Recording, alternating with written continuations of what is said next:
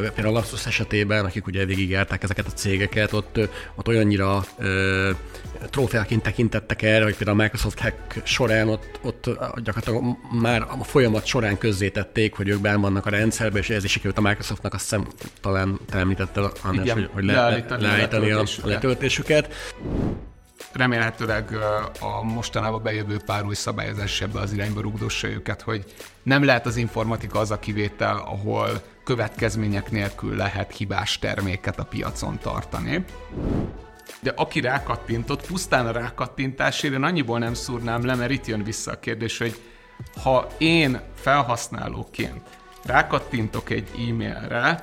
és ettől az egész cég borul, akkor ott lehet, hogy azzal az IT rendszerrel is van valami probléma. Egy ilyen lapsus, vagy akár Anonymous egy ilyen ö, ö, betöréssel henceg, abban szerintem inkább van ez az anarista beütés, hogy igen, mi megmutattuk, hogy ez a gigamulti, ez, ez rossz, és mi most ö, kárt okoztunk nekik. Szerintem az, az a gond, hogy hogy azok a srácok, akik ezt megcsinálják utána 10 év múlva, vagy 5 év múlva ugyanilyen gigamultiknál fognak dolgozni.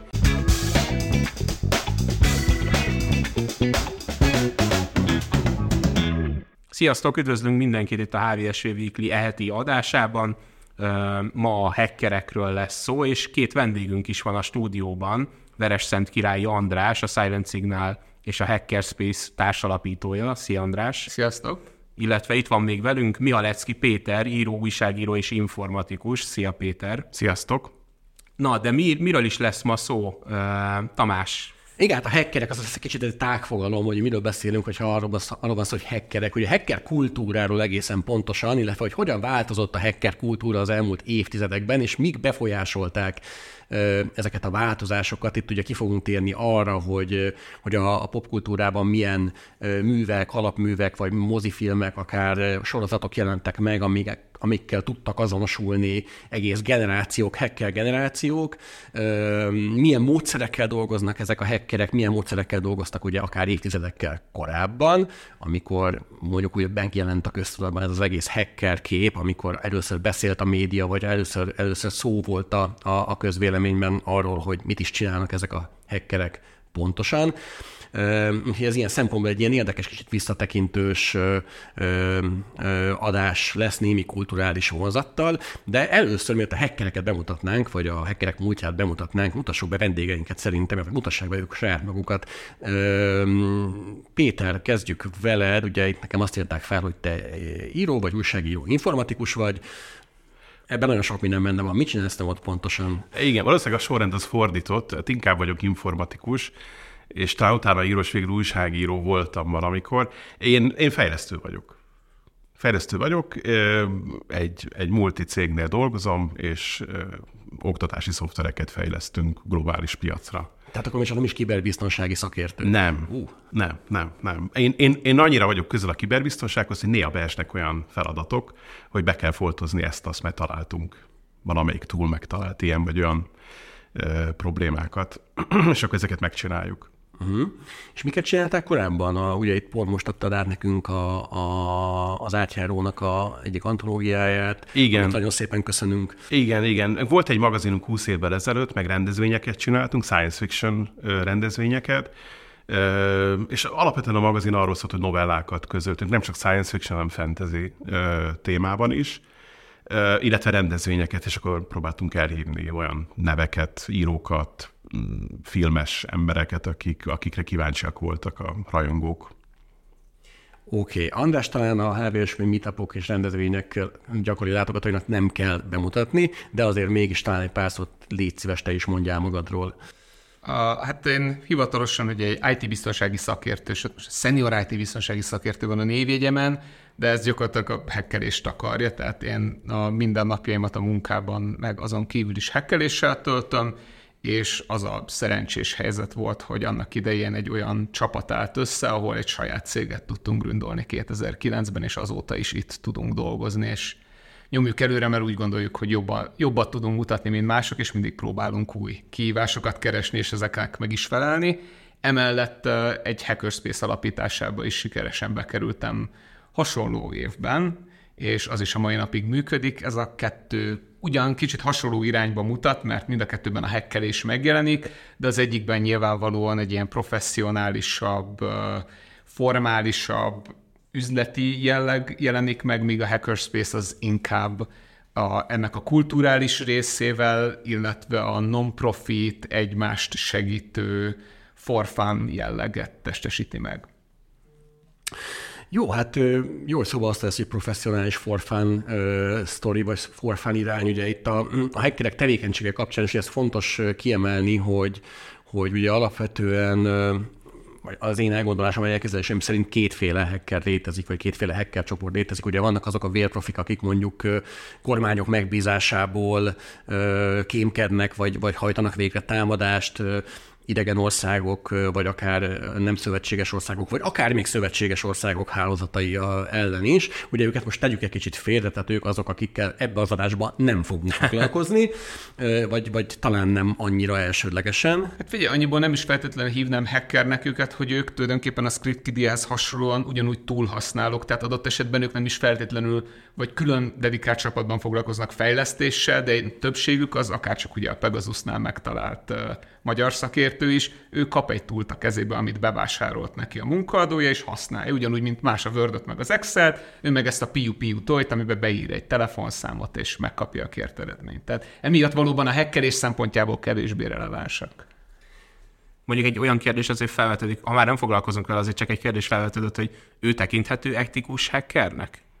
Hát figyelj, ez uh, egy nagyon jó kérdés, és ebben nagyon szépen bele szoktam állni, hogy az etikus hacker kifejezéssel az a baj, hogy tulajdonképpen leginkább valójában legális hackert értünk alatta, mert a jognak és az etikának általában van ugye ez a kétszer-kettes mátrix, és mindegyikbe tudnánk példákat mondani, de valószínűleg ő ugye jogszerűen tevékenykedik, hiszen a saját kormánya megbízásából a saját országában ez normális, és valószínűleg etikában is ide olyan embereket vesznek föl, akik hazaszeretet vagy egyéb kitalált barátok szempontjából úgy tekint, hogy ez etikus, amit csinál. Más kérdés, hogyha mondjuk esetleg már véletlenül nyaralás szempontjából átsétál egy olyan országba, amit korábban megtámadott, akkor lehet, hogy a határon érdekes élményekben lesz része. Szóval én ezt annyiból kettéveszem, hogy általában etikus hacker alatt azt értjük, aki legálisan tevékenykedik ezen a területen, úgyhogy én nekem ők ilyen félpontosak. Ők igazából harcosok, ha nevezhetjük itt, csak ilyen piu-piu tojt kaptak a kezükbe. Világos.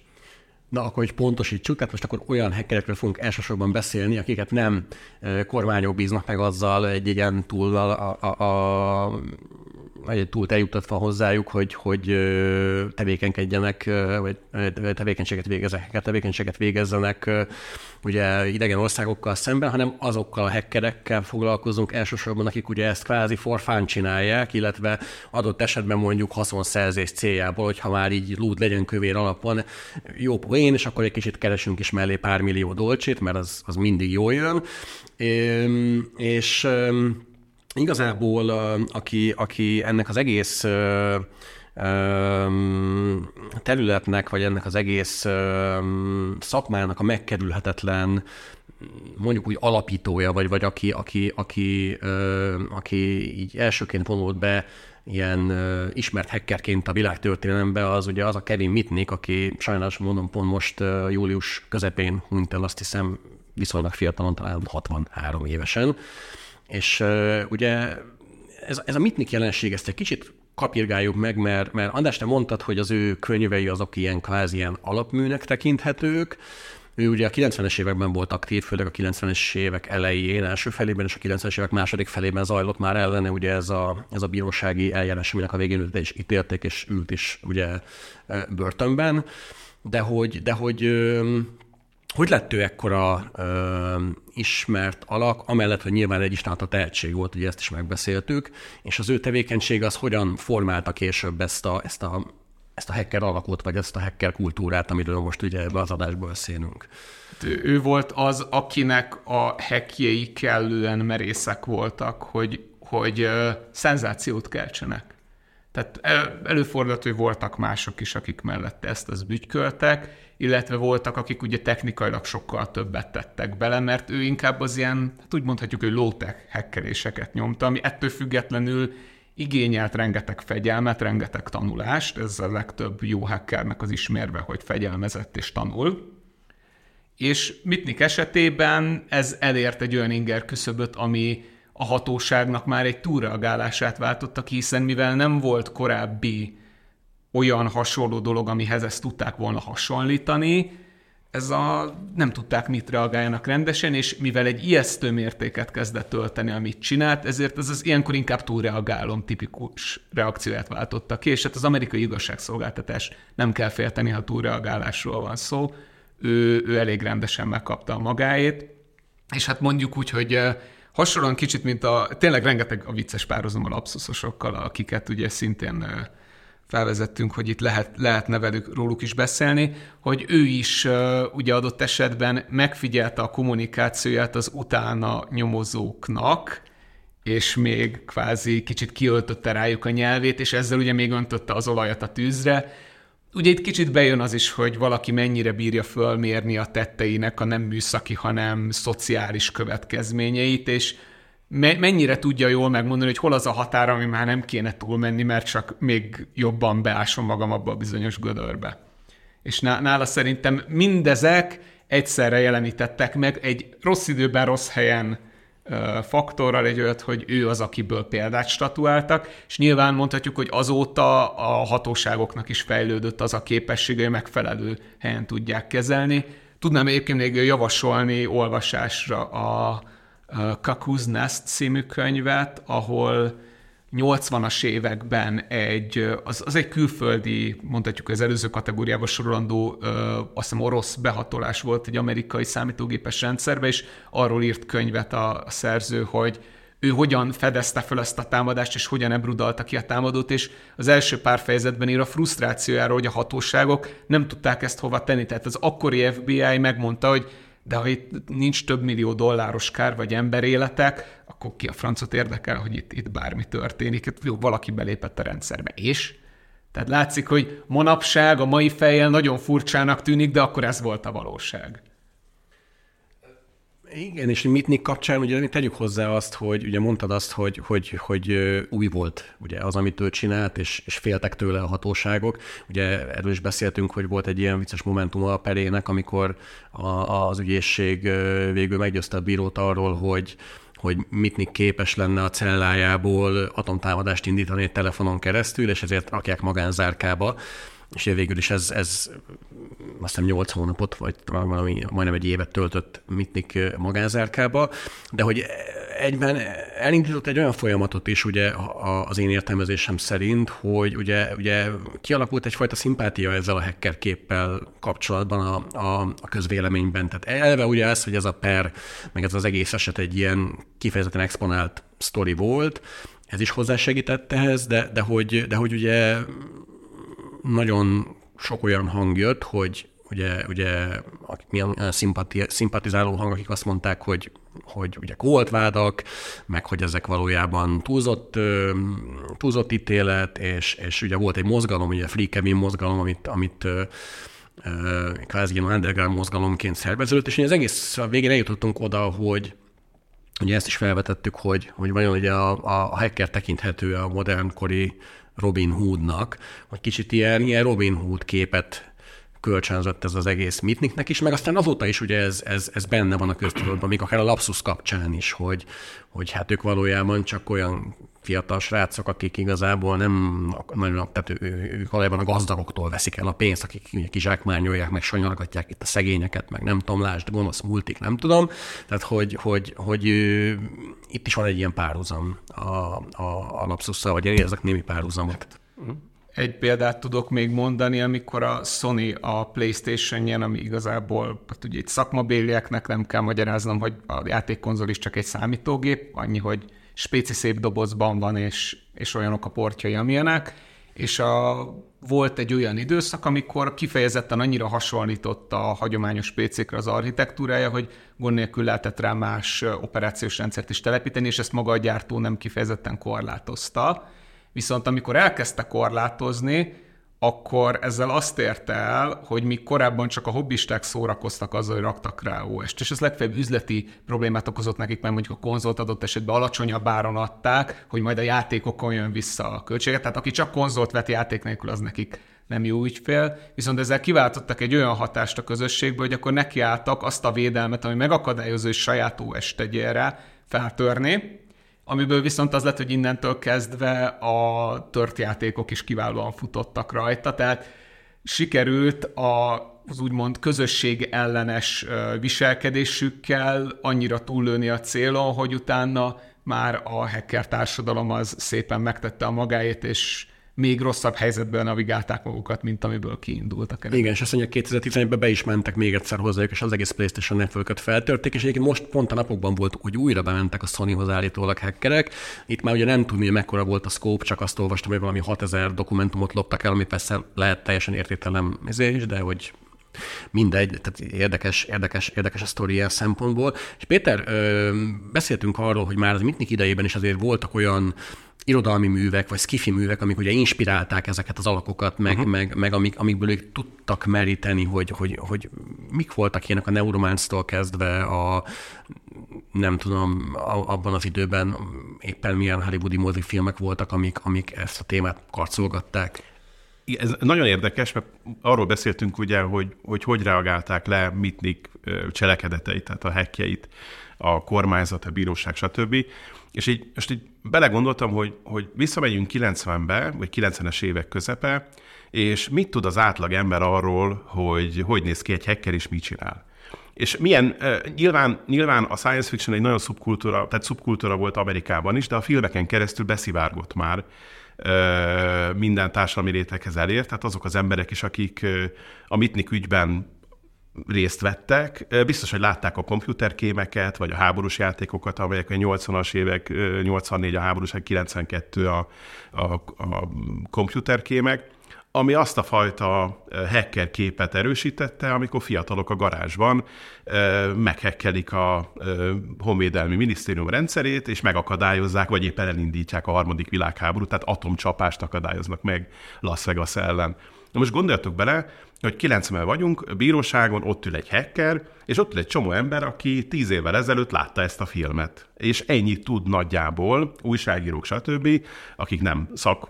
nem a szakmában tevékenykednek, ennyit tudnak a hackerekről. Hát persze, hogy megijedtek tőle, hogy úristen, egy telefonnal itt, itt föltöri a, nem tudom én, a Pentagon rendszereit és aztán magánzárkába. Tehát, hogy, hogy innen indulunk, igen, a könyvek, a könyvekben akkor már azért jóval, jóval tovább gondolták ezt a dolgot. Tehát a Neuromanceban is már, hogy a virtuális valóság, Matrix, internet jelent, az internet őse jelent meg, és ez 80, 82-ben írta a Sam Gibson, és 84-ben jelent meg valahogy így, és megjelentek filmek is, de a filmekben a 80-as évek előtt a hacker nem létezett, és a számítógépes hack nem nagyon. Jó, volt a Tron, volt a 2001 űrödisszelje, amiben ugye egy mesterséges intelligenciával hadakoznak a, az űrhajó résztvevő, mert meggondolja magát, tehát hogy másképp értelmezi a parancsokat. De egyébként Bocs, Artuditu bejutott a halálcsillag központi számítógépébe. Tehát... Bejutott, de, de ő nem hacker volt, és nagyon érdekes, találtam egy posztot erről, hogy miért nem szerepelnek a Star Wars filmekben hackerek és, és, és teljesen alulreprezentáltak, és ennek a magyarázata az, hát a poszt szerzője szerint, hogy amikor ezeket a filmeket ugye leforgatták, meg Lukasz elképzelt az egész világot, nem voltak még személyi számítógépek, ergo nem voltak hackerek, tehát nem volt ez beszivárogva a, a népszerű kultúrába, és csak később, és azt, azt néztem, hogy az első ábrázolás állítólag, e, ezt írják, az utolsó Jedikben szerepel egy karakter DJ, aki egy slicer, egy hacker, aki elmennek a kaszinó bolygóra, hogy törje meg a biztonsági, a birodalmi kódot, és aztán, hát mivel anarchista, nyilván átáll a, a rosszak oldalára, tehát, hogy van egy ilyen csavar a sztoriban, és itt megjelenik ez a vonal is, hogy a, hogy a hackerek a hackereknél ez a fajta az anarchizmus iránti, hát nem, nem, nem, nem tudom, tehát a lázadás, ez egy fontos motiváció, hogy lázadunk valami ellen, rendszer ellen, és a rendszer az bármi lehet. És ez a 90-es években még nem nagyon volt. Ez a 90-es évektől jön ezekből a könyvekből, a Neuromanceból, a Snow Crash, ahol azért ez a vonal, ez nagyon fontos, hogy, hogy fiatalok vagyunk, lázadunk valami ellen, a Pirate Bay ellen lázadunk, ami, hát valljuk be, jó, jog szempontjából nem igazán értelmezhető, hogy miért, miért, miért lázadunk valami ellen, ami, ami kárt okoz. de, de tökre megérti az ember, hogyha visszamegy a saját fiatal korába, és azt mondja, hogy, hogy igen, basszus, a Sony megakadályozza azt, hogy én most nem tehetek föl tört játékokat a konzolra, és már pedig fel akarok rakni játékokat, mert játszani akarok, mert a zseppénzemből nem tudom megvenni, meg, meg apu nem ad annyit. Tehát, hogy ezek így azért összecsengenek. Mm. Érdekes egyébként nekem a, a, ezek az alapművek nem feltétlenül vannak meg, de nekem így a 90-es évekből a leg, az egyik leg ö, ö, emlékezetesebb ilyen filmélményem lehet, hogy azért, mert akkor Sandra Bullock egy ilyen nagy ah. ezért volt, istennő volt, ugye a hálózat csapdájában, nagy szerelem Sandra Bullock, ugye, és, és az ugye a, gyakorlatilag az Identity Theft-nek így az iskola példáját mutatta be az a film, ha jól emlékszem rá, bár annyira rég volt és annyira rég láttam, csak arra emlékszem, hogy körülbelül 200-szor elhangzott a filmben ez a szó, ez a mondat, hogy bejutottam, ugye mindig, mindig így hangosan mondta, és ugye mindig, ugye, amikor pörögtek a betűk a, a kézön, akkor annak mindig hangja volt, ugye ez fontos a ilyen filmekben, ez így, így látszik. Tehát, hogy, hogy és ott, ott ugye ez, ez a, megjelent a női hacker, talán az elsőként a, ez a női hacker kép, a, tehát az emancipáció már, már, már ott fülön csíphető volt a hollywoodi filmekben. De mielőtt tovább mennénk a, a, a script irányába és a lapsus irányába, mert ugye ők, ők azok, akikre szeretnénk ezt az adást felhúzni, meg is az ő tevékenységük az, ami most így az utóbbi mondjuk egy-két évben borzolja a kedélyeket, vagy leginkább média figyelmet kapott ugye a sajtóba. Azért így, így verjük még végig ezt a, ezt a korszakot egy kicsit, hogy mik történtek még Hollywoodban, meg, meg, meg, meg meg ebbe a popkultúrában mondjuk a, a, a 90-es évek vége felé. Ugye először is jött egy Matrix, aminek valaki szerint vannak folytatásai, valaki szerint nincsenek. Uh, ahol... Én még beszúrnék egy, no. és rá kellett keresnem, mert annyira obskúrus film, én is pár éve hallottam róla, 68-ban, 68-ban. A Hot Millions,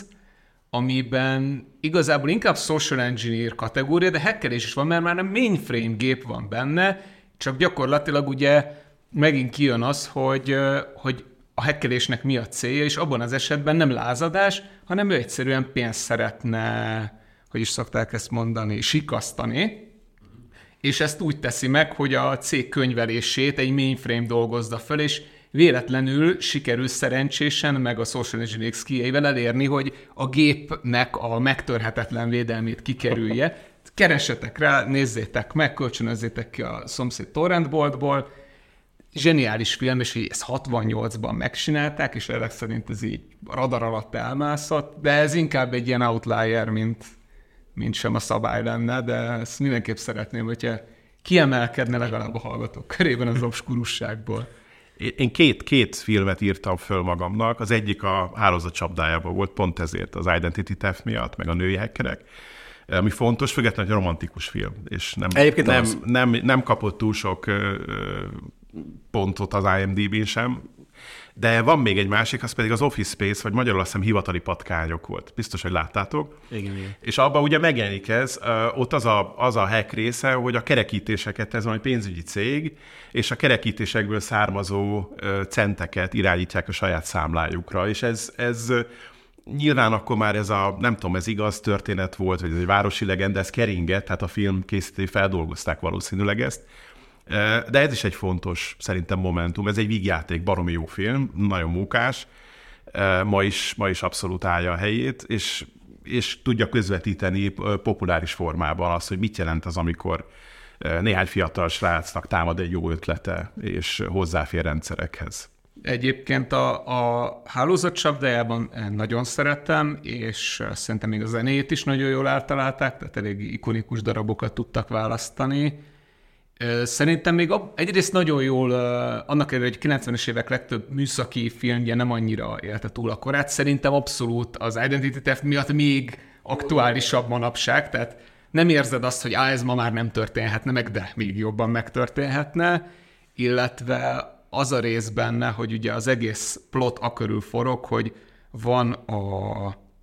van a vírusírtó, a gatekeeper, amit ugye fel akarnak rakni mindenhova, és valójában abban van a backdoor, amivel be, akarnak, be akarja hálózni egy bűnszervezet a különböző kritikus rendszereket, és ebből egyébként az a vicces párhuzam, hogy kollégám, Buharátor, ő csinált egy konkrét kutatást, hogy mivel az antivírus rendszereknek emelt jogosultsággal kell futnia minden számítógépen ahhoz, hogy mindent le tudjon szkennelni, ezért adott esetben, ha magát az antivírus rendszer támadod meg, akkor ugye, ha a privilegizált komponens fölött át tudod venni az irányítást, akkor ugye tudsz jobb jogot szerezni, és ő talált is így rengeteg hibát antivírus szoftverbe, ezzel is rámutatva arra, hogy azért, mert egy szoftver biztonsági funkciót lát el, nem biztos, hogy biztonságos. Tehát az a film az több szempontból nagyon eltalálta, még ha nem is ez volt a célja. Igen, hogyha itt filmekbe tovább haradunk, akkor szerintem a ma az egyik legmeghatározóbb vegyetalon az ugye a Mr. Robot nevű sorozat. Most itt rázza a fejét, András, mi az oka ennek? Én, nekem nem, nem nyert el a tetszésemet, de ez szubjektív dolog, úgyhogy e- ilyen szempontból nem tudok se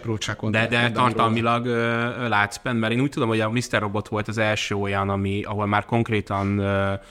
IT-biztonsági szakemberek segítettek abban, hogy alapvetően ne úgy mutassák be ez, ezt a világot, hogy esnek a zöld számok a kijelzőn, és akkor azt mondja, hogy bejutottam, és akkor így ábrázolják. Nézőpont kérdése volt például a Hogyan lopjunk kontinenst, az magyarul is a kiskapu kiadó gondozásában megjelent, azt például konkrétan hackerek írták minden egyes fejezetet. Egy másik, és a fejezetek a végére állnak össze egy nagy krimivé, tehát akkor érted meg, hogy hogy álltak össze a puzzle darabok, és ott is látszik, hogy a, a, nem véletlenül a második részt a kontinenses jelentették meg csak magyarul, mert az első rész az kicsit ilyen gyenguska lett. Tehát, hogy érződik, hogy nem mindig jó, hogyha túl sokat tudnak vele beszélni. Én nekem nem tetszik, nem tetszett az, ahogy karaktereket és egyebeket ábrázoltak, tehát nem szakmai problémám van feltétlenül vele. Világos. De egyébként a, a Matrixnak az el nem készült hipotetikus második részében van egy érdekes része, hogy ott egy valódi, tehát amikor a, a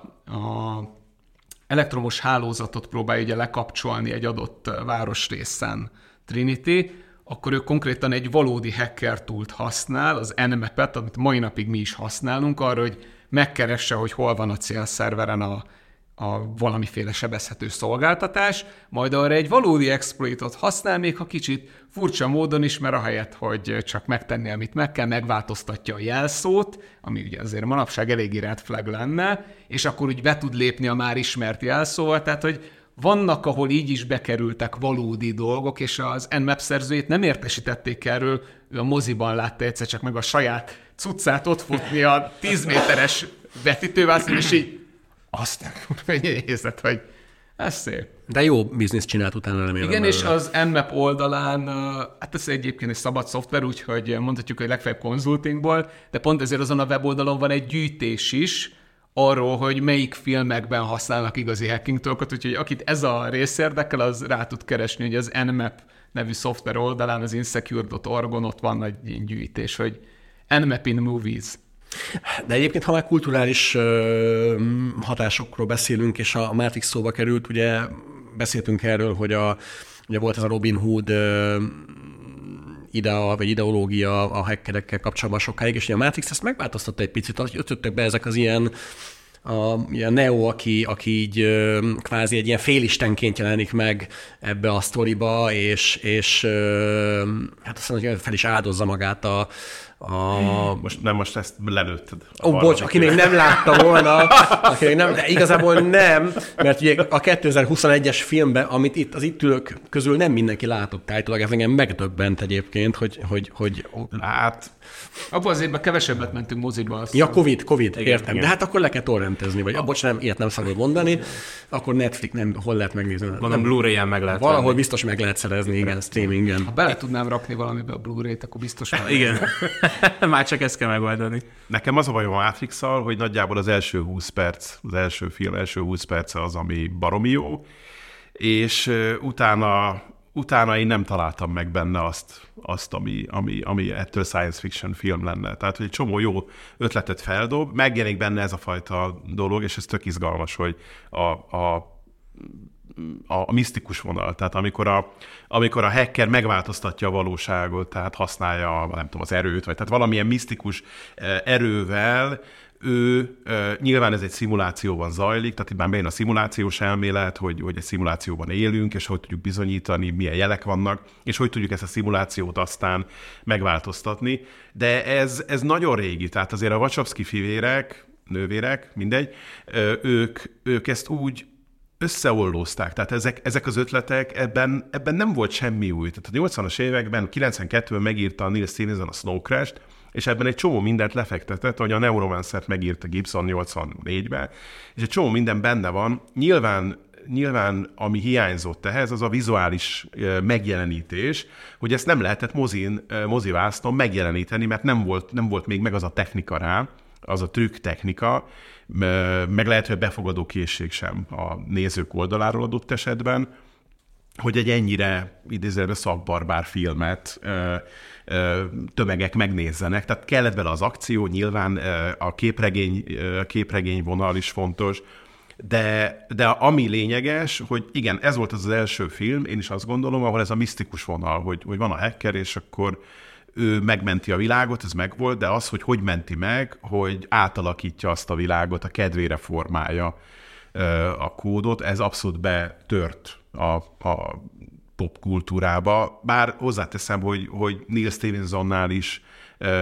megvan az a vonal, hogy egy ősi nyelvet használnak, mint az univerzum nyelve, a virtuális valóság megváltoztatására. Rájönnek arra, hogy, hogy ezen keresztül az agyat lehet programozni. Ú, lehet, hogy keverem, lehet ez Gibsonnál van meg, és a... Mi mindegy, mindegy. Tehát, hogy, hogy ezek az ötletek megvoltak, de igen, igen, abszolút, abszolút ez igaz. Egyébként annyiban is ez egy érdekes párhuzam, hogy ismét tudok rá gyakorlati megvalósítást mondani, hogyha valaki utána nagyon szép ilyen postmortemek készültek, hogy a Pegasus által használt exploit iOS-en hogyan működött, hogy egy furcsa ilyen képformátumban gyakorlatilag egy virtuális gépet tudtak implementálni a támadók, amivel az implementáció hibáit kihasználva egy bytonként tudták összepakolgatni maguknak a memóriában mm. azt az ártó kódot, ami végül lefutott, tehát, hogy ezek tulajdonképpen a, lehet, hogy vagy ötletet adtak annak idején az NSO Groupnak, aki fejlesztette ezt a szoftvert, vagy tehát ezek tényleg előbb-utóbb bejönnek a való életbe is, vagy mondhatjuk, hogy a life imitates art, vagy ilyesmi? Szerintem abszolút. Volt is, volt is erről már többször szó, és, és barom izgalmas téma, hogy például a metaverzum, vagy hogy ezek a kifejezések hogy jönnek be, ezek, ezek ugye ezekben a könyvekben a Neil Stevenson előforduló kifejezések hogy jönnek be az egész koncepció, hát úgy, hogy azok, akik, akik most a Facebookot csinálják, azok ezeket a könyveket tizenévesen olvasták, és ahogy akik az internetet összerakták, azok is biztos, hogy olvasták Gibson könyveit, ugyebár, és, és, és és ha megnézzük ezeket, elolvassátok ezeket a könyveket, Gibson nehezen olvasható, nagyon tömör, de nagyon fordulatos, és a cselekményt nehéz is követni. De rengeteg ötlet van benne, de ezek kidolgozatlanok, ezek, ezek, ezek csak írói szinten léteznek, semmilyen technikai részlet nincs megadva, amit Gibson, ami, ami Gibson-t érdekli, és azt gondolom, hogy a többi szerzőt is, az, hogy, hogy ezeknek a technológiai változásoknak milyen társadalom hát most nem akarsz mondani szót, hogy torzító, mert az elviszi, de megváltoztató hatása lesz a jövőben. Csak közben eltett 30 év, meg, meg 40 év. És itt élünk ebben a valóságban, és ezeket a hatásokat érezzük, és ezért, mintha visszaolvas az ember ezeket a könyveket, akkor azt gondolja, hogy hú, mekkora jó sok voltak, és hogy ráéreztek. A fenét nem, hanem ők, ők meglátták azt, hogy az akkori technológiából kiindulva, hogy fog majd a társadalom, hogyha széles rétegek használják, az hogy fog rájuk hatni. De a technológiában, hogy mi lesz, nagyon sok minden Gibson is leír, meg ezek a szerzők, amikből aztán semmi nem lett. Stevenson leírja ezt a hiperinflációt, hogy egy, milliárd dollárba kerül egy hamburger, ugye, vagy egy pizza, Uh, nyilván ilyen sose lesz. Tehát, tehát vannak ilyen teljesen elvadult ötletek is ezekben a művekben. Vagy a bitcoint írtani. A bitcoint írta le, igen, ezt szokták mondani, de egyébként nem. Tehát inkább csak az, hogy, hogy kell majd egy olyan pénz, tehát hogy, a, hogy valahogy át kell tudni vinni a pénzt a virtuális világba, hogy ott telkeket vehessek, ugye ez a, a metaverzumnak az alapkoncepciója, hogy van egy nagy fekete virtuális ö, lapos rész, és akkor ezen a részen elkezdenek a cégek majd építkezni, meg mindenki magának vehet majd különböző, és megvalósíthatja a legsötétebb rémálmát éppen. Egyébként a, a hacker kultúrában ez azért is nagyon fontos szerepet tölt be, mert amit mondtál, hogy a társadalmi hatása a technológiának, az, az egy csomószor fontosabb, mint maga a technológia implementációja, és ma a kicsit, kicsit ketté is vált a, a hacker rendezvényeknek a zsánere, hogy vannak azok a rendezvények, régen ez egybe volt gyúrva, vannak azok, akik inkább arra koncentrálnak, hogy milyen biztonsági hibák vannak, azokat egyrészt hogyan lehet kihasználni, tehát demonstrálni újabb támadási módszereket, másrészt ugye hogyan lehet védekezni, hogyan lehet új módszereket, tehát ténylegesen a, az offenzív irány és a hozzá kapcsolódó területek, de a másik irány, ami szerintem nem szakítható el tőle, az pedig az, hogy és az egyes új technológiáknak milyen hatása van a társadalomra, mert nem lehet azt mondani, hogy egy légüres térben létezik egy adott program, protokoll vagy rendszer, hanem milyen hatása van ennek, például a privát szférára nézve, tehát nem is feltétlenül közvetlenül a biztonság, mert az, hogy nem tudják az adataimat ellopni, nem, mert én adom oda önként őket, vagy ki tudja lehallgatni őket. Tehát ilyen szempontból ez ugyanúgy a hacker kultúra része. Más kérdés, hogy a hacker társadalomba, ha így nevezhetjük, mindenkinek megvan a maga kis potmétere beállítva, hogy mennyire érdekli ez, és mennyire érdekli az az oldal, de ez nem elszakítható egymástól, és néha adott esetben sokkal fontosabb a globális társadalomra nézve, hogy milyen hatása van mondjuk egy technológiai átállásnak, adott esetben egy felhőbe költözésnek, vagy hm. ilyesminek, a, végül az össztársadalmi érdekre nézve. Kicsit még folytassuk a, a, a történelmi visszatekintést, mert nagyon szeretném, ha beszélnénk az Anonymousról még azért. Ugye a, a 2000-es évek legismertebb, talán még ma is, ma is létező uh-huh. hacker csoportjáról. Ugye Úgy nehéz, ha ennyire decentralizált, hogy honnantól léteznek, igen, és meddig léteznek. Igen, igen, igen, ugye azt tudjuk, hogy az ő szimbólunk, vagy, a, vagy az ő jelük az ugye a... a, a Guy Fawkes Musk. Igen, Guy Fawkes Musk volt annó, de hogy ők mintha inkább ezeket a politikai, meg ideológiai jellegű támadásokat,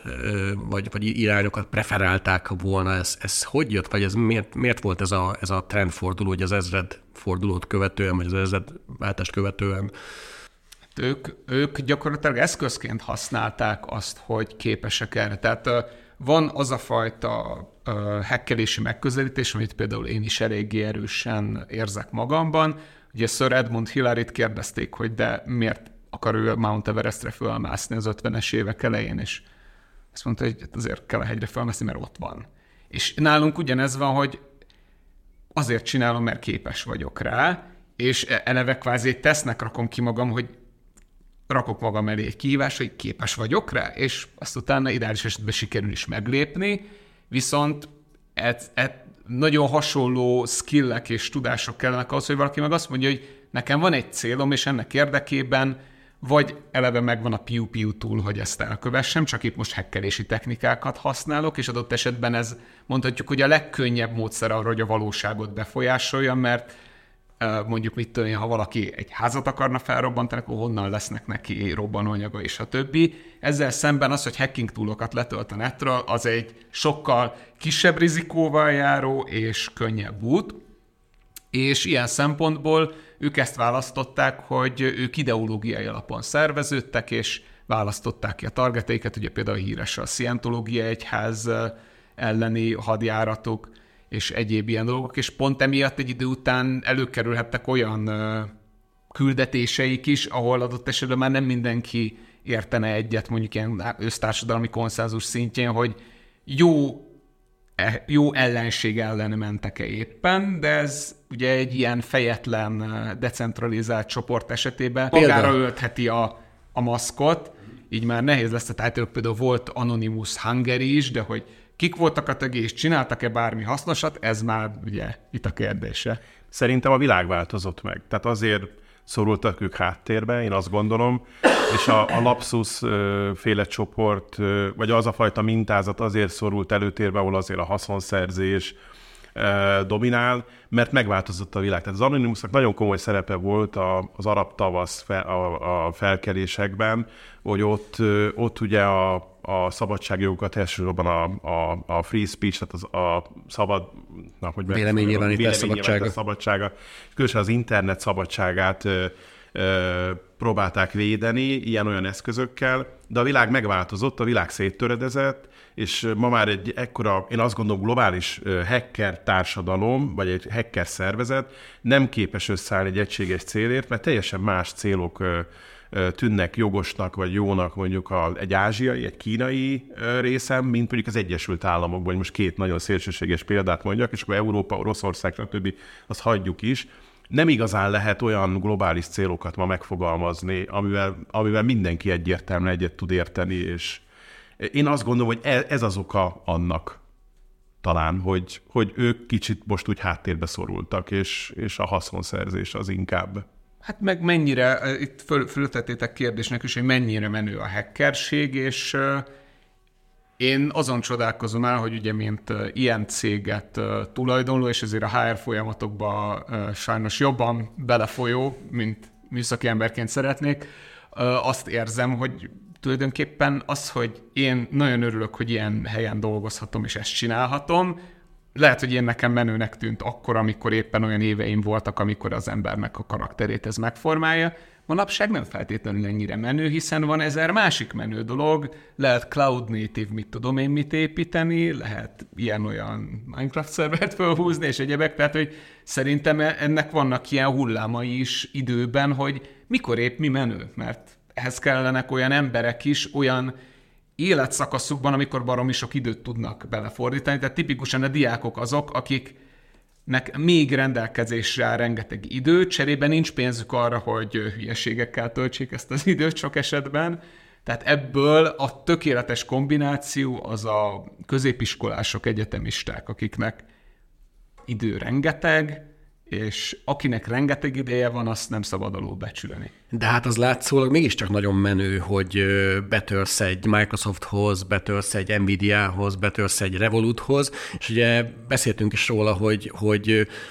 például a Lapsus esetében, akik ugye végigjárták ezeket a cégeket, ott, ott olyannyira ö, trófeaként tekintettek erre, hogy például a Microsoft hack során ott, ott gyakorlatilag már a folyamat során közzétették, hogy ők benn vannak a rendszerbe, és ez is sikerült a Microsoftnak, azt hiszem talán te említette, András, hogy, hogy le, leállítani, leállítani a, a letöltésüket. Tehát, hogy, hogy, hogy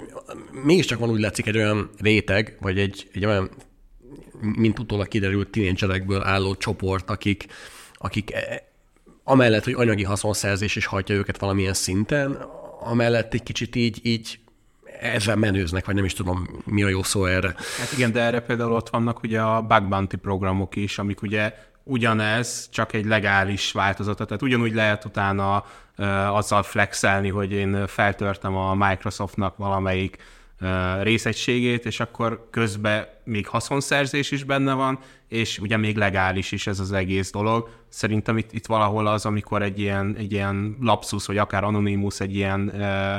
betöréssel henceg, abban szerintem inkább van ez az anarista beütés, hogy igen, mi megmutattuk, hogy ez a gigamulti, ez, ez rossz, és mi most kárt okoztunk nekik. Szerintem az, az a gond, hogy hogy azok a srácok, akik ezt megcsinálják, utána tíz év múlva, vagy öt év múlva ugyanilyen gigamultiknál fognak dolgozni. Nagy esély van rá. E, és ez, ez azért megváltoztatta a dolgot, hogy hogy régen, régen egyedül lehetett, ugye, tehát, tehát ez a, ez a, ez a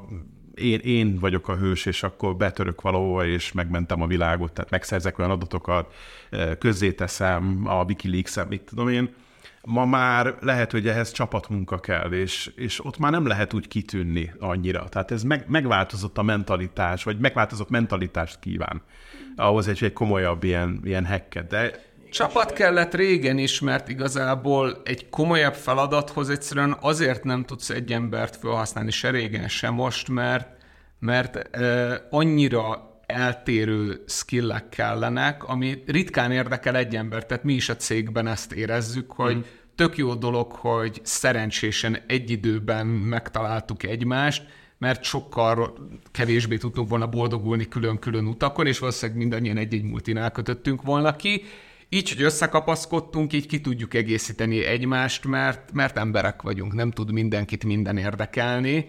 és itt tényleg arról van szó, hogy, és ebben ugye ez az autizmus irány is tud segíteni, hogy ha valakinek van egy kis beütése a fejében, és ettől mondjuk tud hiperfókuszálni egy adott területre, akkor olyan eredményeket érhet el egy év alatt, ami másnak tíz évébe ter, ö, kerül szakmailag. És a Bugban itt köszönöm, hogy behoztad, mert ismerek több magyar 20 év alatt is srácot, akik gyönyörű bountikat hoznak el nemzetközi irányból, hiszen ugye ez, ez bármelyik országból tudod ezeket a bounty Igen. programokat csinálni, és magyar szemmel még szebbek ezek a dollár összegek, és nagyon tehetségesek. Tehát valóban becsatornázták egy részét az ilyen irányba, mert 20 éve nem voltak ezek, sőt, én nagyon jól emlékszem még az ilyenekre, hogy mi ugye a maguk hülye fejével nézegettük, hogy hol lehetnek problémák a neten, és ha találtunk valahol, akkor bejelentettük az adott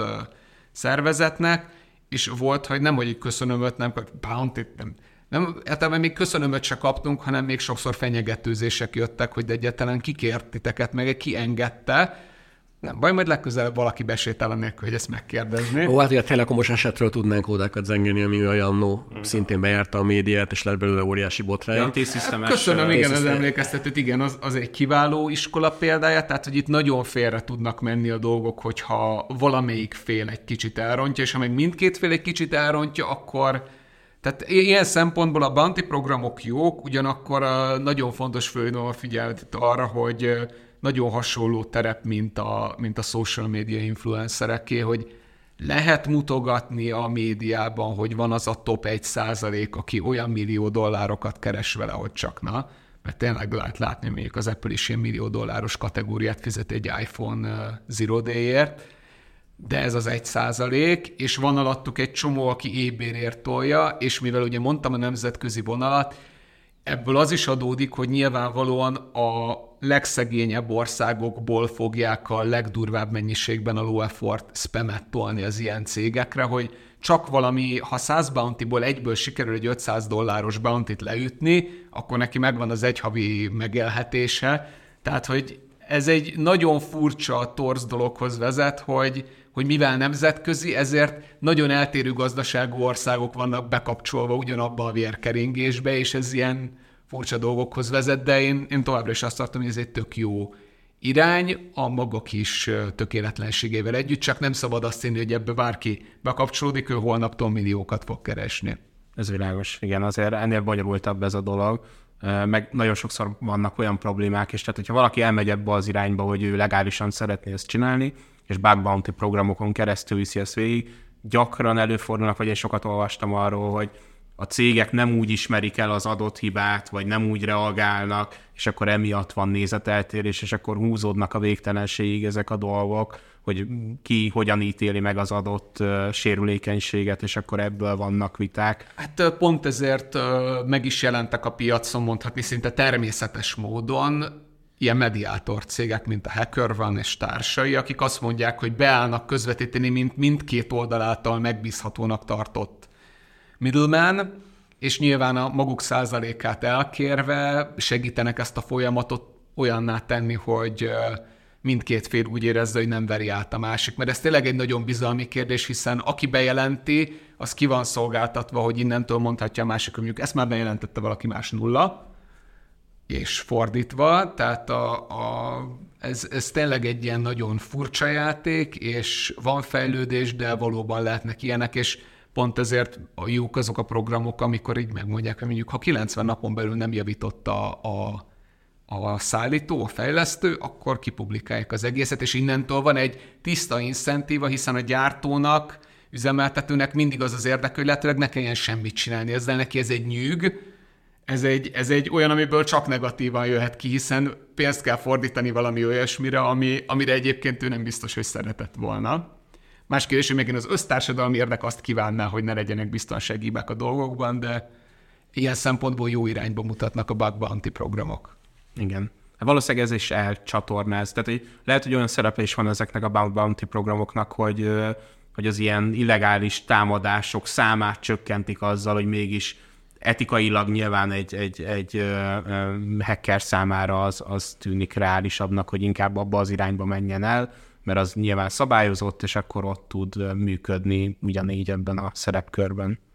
Hát így van, vannak ugye kevésbé tiszta programok ilyen szempontból, hiszen eladni, tehát ennek van egy nagyon szép fekete piaca, tehát valószínűleg könnyen lehet, hogy például az NSO Group se feltétlenül magának fejlesztette le ezt a hibát, hanem mástól vette meg, és ennek emiatt a piaca is nagyon furcsa pont emiatt, mert gyakorlatilag egy hiba addig igazán értékes, amíg senki nem tud róla, úgyhogy van, aki ilyen két kapura is játszik, hogy a fekete piacon is eladja, meg bug bounty-ba is belöki, Tehát itt, itt azért elég sikamlós, szürke-fekete részek vannak, de ilyen szempontból mondhatjuk, hogy a legtisztább az, ha valaki csak egy bug bounty-ba nyomja, és akkor a lelkiismerete is tiszta maradhat, meg jó tud aludni. Igen, az biztos. Kicsit térjünk még vissza a hacker csoportokhoz, mert engem ez érdekel ez a kérdés. Beszéltünk arról, hogy, hogy ez már nem egy ilyen, egy ilyen one-man show, mint Miknik idejében, és nem igazán a, a, a magányos lovagok felé lejt a, a, a lejtő. Érdekes, hogy a, a Lapsusnál is talán pont ez volt a, a, a csoportvezetőnek a lebukásának a háttere, hogy, hogy összerúgta valakivel a port ott a csoporton belül, és ezért kitették a profilját, ha jól emlékszem valahova, és így, így jutottak el hozzá a, az FBI vagy a britek, már nem is tudom, ez egy albán származású, de már Nagy-Britanniában élő fiatal srác volt. Mennyire egyedi jelenség ez a lapszus jelenség, vagy miért, miért kerültek ők ennyire vajon reflektorfényben? Még ezt azért beszéljük már át, vagy, vagy tehát így ejtsünk már erről néhány szót, mert ugye amellett tudjuk, hogy voltak nagyon komoly célpontok, tehát hogy miért, miért, miért, miért lettek ők ennyire exponáltak szerintetek? Szerintem rész az is, hogy ők exponáltak akartak lenni. Tehát aki Telegramon közvetíti a dolgait, ahelyett, hogy csöndben nyomná, az egy dolog. Akkor az, hogy a célpontomnak, aki egy nagy profilú cég, a weboldalára teszem ki a, a ransom notomat, tehát nem privátban küldöm el neki, hogy ennyit és ekkor fizes különben, az szintén abban az irányban, hogy ő szeretett is volna, a média az úgy viselkedik, ahogyan a médiának kellene, és az emberek pedig ezt falják, hogy itt érdekesség történik, ami nem szokott. Nevében is benne van újság történik. Hát ebben biztos benne van ez is, de hogy gyakorlatilag, hogyha megnézzük a, a Krétának az esetét, amikor ugye feltörték azt, hogy említetted, hogy Telegramon közvetítették. Itt is ugye pont ugyanez volt, hogy a Krétának a feltörése kapcsán is ugye a, a belső Slack üzeneteket közvetítették Telegramra, meg hasonló esetek voltak itt. Tehát, hogy mindenképpen ez egy ilyen közös dolog benne, hogy, hogy ahogy mondtad, hogy, hogy szeretnének figyelmet kapni, tehát nem feltétlenül arról van figyelmet, szó. meg ott azért ott is kicsit ez a Robin Hood jelenség bejön, hogy uh, nyilvánvalóan a úgymond közös gyűlölt ellenség a monopól kréta nekik, és mint, mint szű, én se különösebben kedvelem a krétát, de, de igen, ez a mondhatjuk, hogy egy ilyen, ilyen szeretnének ők is ezzel megmutatni, hogy tehát kvázi mondhatjuk egyszerű, jobbá is teszik a világot valamennyire, hiszen akkor mondhatjuk, hogy konkrét sérülékenységek talán befoltozásra kerülnek, mert azért tényleg itt elég érzékeny adatokról van szó az ő esetükben is, de ugyanakkor egy csomószor az van, hogy ha adott esetben nem javítják maguktól, akkor ez is egy módszer, hogy van, aki már akkor rögtön meg se próbál szólni nekik, tehát ez egy ilyen, mondhatjuk, hogy egy ilyen furcsa játék a két fél között. Igen. Meg, meg a dicsekvés, a hírnév, az nagyon fontos. Az abszolút, főleg egy bizonyos korban. Így van. Így van. Ha már szóval jött itt hírnév, ugye az, hogy hogyan kommunikálnak kifelé ezek a hacker csoportok. Ugye régen a, a vagy nem tudom, talán most is a, a torrenteknél ugye nagyon ö, fontos volt az, hogyha valamilyen játékot vagy valamilyen szoftvert krekkeltek, akkor ugye megjelent ez a, a saját logójuk, meg ez a, a saját banda neve, ugye ez, ez mindig fontos volt nekik, hogy nem tudom, hány nap alatt tudják meghekkelni az adott játékot. Ez úgy tűnik számomra, mint hogyha egyre ilyen lecsengőbe lenne, de lehet, hogy ezt csak én látom így, hogy, hogy talán kevésbé van ez jelen, nem tudom, hogy Szerintem, nem, nem tudom, lehet, hogy nekem egy szavas válaszom van erre, a Game Pass és társai. Tehát lehet, hogy, hogy ma, már, ma már nem akarunk annyira, tehát hogy annyira olcsó lett az, hogy, hogy, hogy legalábbis mi, nekünk magyaroknak itt, meg ennek a térségnek, hogy megvegyünk egy játékot, ha az ember pláne nem akarja a legfrissebb címeket, hanem kivárja azt az egy-két évet, amíg, amíg lárazzák őket, akkor, akkor lehet, hogy nem éri meg azt a befektetést. Az, az a része, ami megvolt régen, hogy azért ez, ez a dicsekvés, meg ez én, én megcsináltam, és három nap alatt föltörtem a nem tudom én mit, a Flyfot, és kint van először az én nevemmel, logómmal, hogy ez hova tunt, ez egy nagyon jó kérdés. Mert ott van a hegy. De egyébként a dicsekvést köszönöm, hogy behoztad, mert a Bug Bounty-nál is ott, hogy vannak olyan Bug Bounty programok, ahol ki van írva, hogy nincsen árazás, de mondjuk izé bögrét kapsz, pólót kapsz, vagy már van, akinek az is hogy nevét kiírják. Tehát nekünk is például, a, megnézitek, az IBM-nek jelentettünk be sérülékenységeket, és tök jó érzés, hogy ott van a hivatalos IBM advisory hogy Silent Signal, Páncél Zoltán, tehát hogy így mondjuk úgy, hogy változik a túloldal is, és ez, ez tök jó, hogy fölhívtad erre a figyelmet, hogy tényleg a, a DRM vita is, amiről hekkelések is, illetve nagyon sok mondjuk ilyen tech társadalmi vita is szólt a 2000-es évtizedben, hogy a DRM az, az milyen hatással jár a médiafogyasztásra, vagy úgy általában a,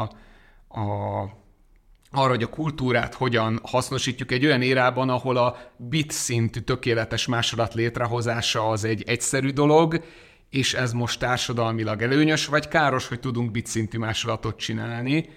És a DRM vitából is az jött ki, hogy végül is az igazán káros és rossz DRM-ek, azok szépen kiestek a piacról, tehát voltak eleinte sanyargatási kísérletek, nem tudom, hogy kinek rémlik még a régiókódolt DVD és egyéb ilyen, ilyen oh, ja. ma már avitnak számító fogalmak. A lányom a könyvtárba nem tudta, hogy ezt a kerek valamit, ezt így, így, így mire való és mibe kéne berakni. Tehát ez egy, ez egy elmúlt érának a részei, és ma már mosolygunk, de annó ez egy durva dolog volt, hogy ők ezt tényleg őszintén akarták, hogy itt ez így legyen lekorlátozva, és ma meg már tényleg streaming szolgáltatások ugyanezt megoldották a filmek és sorozatok piacán, hogy nagyon sok esetben az volt a legegyszerűbb módszer, hogy legyen olcsó és ne basztassuk a fogyasztót, de ez egy olyan iteratív folyamatnak lett a vége, ahol ma már egyértelmű, hogy ez a vége, de akkoriban azért mindenkinek volt egy olyan képe, hogy nyilván mondjuk egy,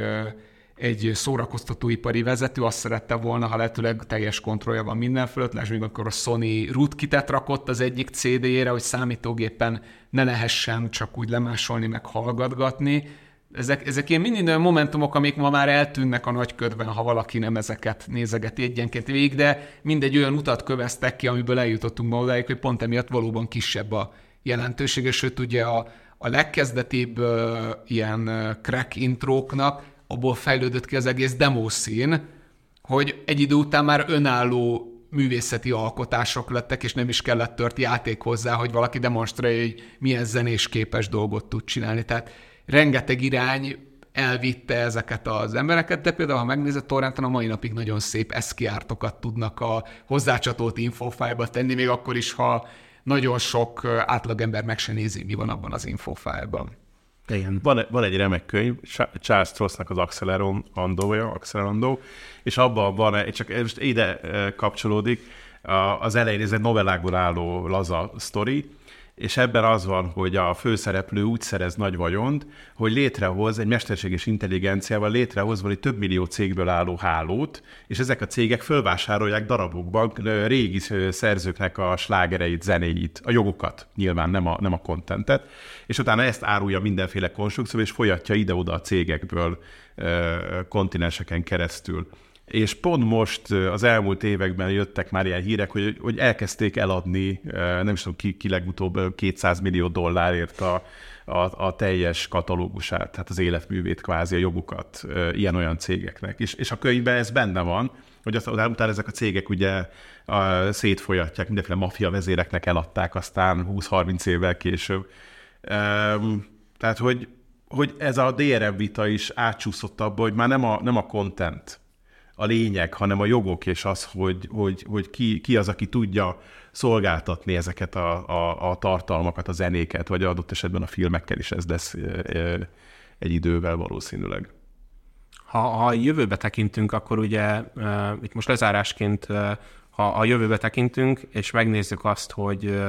hogy ugye az IT-biztonsági kitettség a cégeknek ugye folyamatosan nőni fog, főleg azzal, hogyha nem tudom már az IoT piac fejlődésével is, ha a riasztót bekötjük ugye a cloudba, és hasonló dolgok, úgyhogy ez biztosan nőni fog, de hogyan érdemes, vagy mit kellene tenni azért, hogy mondjuk akár a, a Lapsus és hasonló szervezetekből talán kevesebb legyen, és talán több bug bounty legyen, vagy hogyan érdemes, hogyan kellene ez hozzáállni ahhoz, hogy a jövőben ez, ez egy, ez egy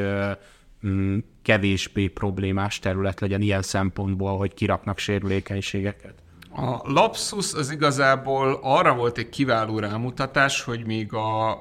90-es évek és a 2000-es évtizednek a nagy hackjei mind abból indultak ki, hogy egy abszolút security-ra felkészületlen világ lett kinyitva az internet felé.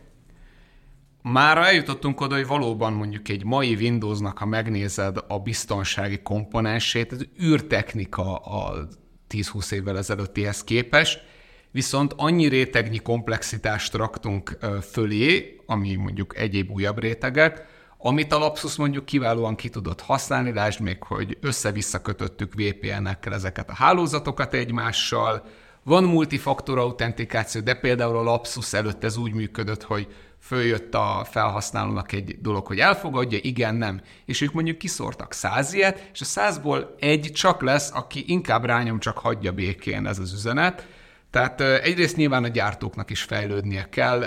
remélhetőleg a mostanában bejövő pár új szabályozás ebbe az irányba rugdossa őket, hogy nem lehet az informatika az a kivétel, ahol következmények nélkül lehet hibás terméket a piacon tartani. A másik irány pedig az, hogy a cégeknek kell, főleg ugye nyilván a nagyobbaknak, mert egy KKV-nál teljesen más a helyzet, amúgy is már egy cloudban tartja a cuccait, tehát a nagyobb szervezeteknek kell egy olyan irányt fölvennie, ahol főleg a covidos, ha máskor nem a covid ideje alatt behozott home kapcsán előjött az, hogy már nincs az, hogy van egy ilyen nagy vastag szöges drót a cég körül, nevezzük ezt mondjuk internetes routernek, és akkor van azt én megvédem azt a szöges drótos határt, azon belül én mindenkiben megbízok, hiszen belül jó srácok dolgoznak, és kint vannak a gonoszak, hanem azt mondani, hogy úgy kell kezelnem, hogy bárkinek lehet kompromittált a gépe, vagy azért, mint a Lapsusnál, mert lefizették, és ő aktívan belsősként a cég ellen dolgozik, vagy azért, mert feltörték a gépét, és kvázi egy ugrópontként egy ilyen,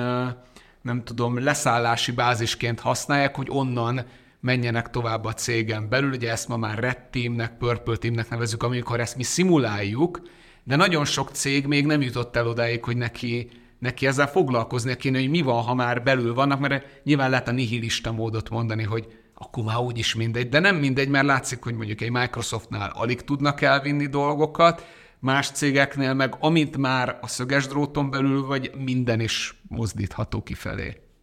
Világos. Szerintem az nagyon fontos, hogy beemlítetted a Mr. Robotot. Igen. Hogy, hogy behozta azt a, azt a részét a való életnek ez a sorozat is, hogy a hacker is nem abból áll, hogy leül egy, egy kapusznis hacker a pizzával a számítógép elé, és akkor zöld betűket tologat rajta a konzolon,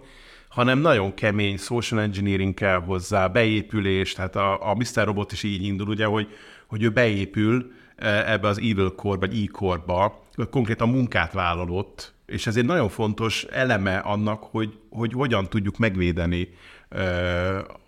nagyon nehéz lesz megvédeni a jövőben. A másik, ami, amit még, még eszembe jutott, hogy az embereket kell fölkészíteni arra, hogy felismerjék a, a potenciálisan rossz indulatú, velük szemben irányuló támadásokat, amik sokszor nagyon egyszerűek ez, hogy följön 600 usernél az ablak, az 599 biztos, hogy rá fog kattintani, hogy igen, de most már ennél jóval szofisztikáltabb támadások jönnek, magyar nyelven jönnek, tehát, tehát az átlag embernek, aki lehet, hogy dolgozik egy cégnél, és, és pont a cégnél való a munkája miatt lesz célpont, nem is tud róla, egy, hogy észre se veszi, hogy, hogy ez, hogy ez tudatosodjon az emberekbe, tehát itt, itt az alkalmazottakat kell trénelni arra, hogy, hogy fölismerjék, ne osszák meg az egész céggel azokat a dokumentumokat, amiket egyébként nem szánnak mindenkinek, ugye ez, hogy a szöges dróton belül minden elérhető már, nem, fölösleges, nem, nem, nem, nem kell. És így tovább. Tehát az edukáció az egy kulcs, és ugye fontos megemlíteni, hogy nem itt most nem arra gondoltál, hogy a, az IT biztonsági szakembereket tréneljük még jobban, hanem hogy minden, a szervezet minden tagját, mert ugye talán említettük is, hogy minden szervezet a, a leggyengébbik pontja az lesz a, a szervezetnek. A... Igen, mondok egy nagyon jó példát. Volt olyan helyzete, hogy mobil biztonság, a mobil eszközmenedzsmenttel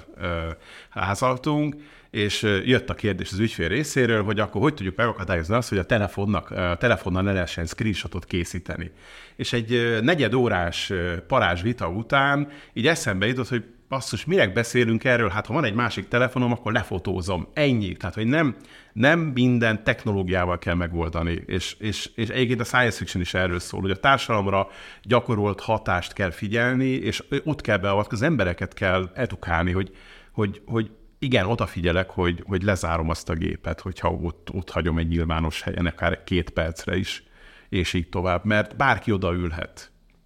Világos. Ja, tehát például az egyik kolléganőmnek ez volt a, a PhD dolgozatának a téma, hogy ő egy társas játékot fejlesztett, akkor azzal lehet edukálni az embereket. Tehát rengeteg olyan eszköz van, amivel talán jobban fel lehet hívni a figyelmüket, mint egy PPT diasorral, amit kötelező minden évben végig kattingatni, mint oh, company ja. policy, és a végén el is felejtettem másnapra az egész, mert tényleg, hogyha mindenki csak egy picit fejlődik, akkor már ugye itt arról van szó, hogy nem, a, nem az a kérdés, hogy a támadó fel tudja valaha törni a rendszert. Az a kérdés, hogy a védekezőknek van elég infoja, mert valaki elkezd hogy basszus, ez gyanús, szólok valakinek, és onnantól már egy versenyfutás van legalább a két fél között, és nem arról van szó, hogy a védő az első indult a versenyen, úgyhogy a támadó akármikor ér a célban, neki nyert ugye van nagyon jó módszerek most már az ilyen kiszűrésére, az ilyen belső tesztek. Az én feleségem is autóipari cégnél dolgozik, és ott már ugye rendszeresen csinálják ezeket a belső auditokat, hogy küldözgetik a belső IT a fertőzött leveleket, és hogyha mm. lekattintod, akkor megbuktál. Tehát, és aztán elmondják, hogy ez miért volt gáz. Ez, ez egyébként egyrészt jó, tőlünk is szoktak ilyet kérni, és mi szoktuk is egy kicsit árnyalni a képet, hogy igen, az, az nem rossz, és, és egy jó része a technikának egy ilyen teszt, csak utána én szoktam még azt mondani, hogy de aki rákattintott, pusztán a rákattintásért én annyiból nem szúrnám le, mert itt jön vissza a kérdés, hogy ha én felhasználóként rákattintok egy e-mailre, és ettől az egész cég borul, akkor ott lehet, hogy azzal az IT rendszerrel is van valami probléma,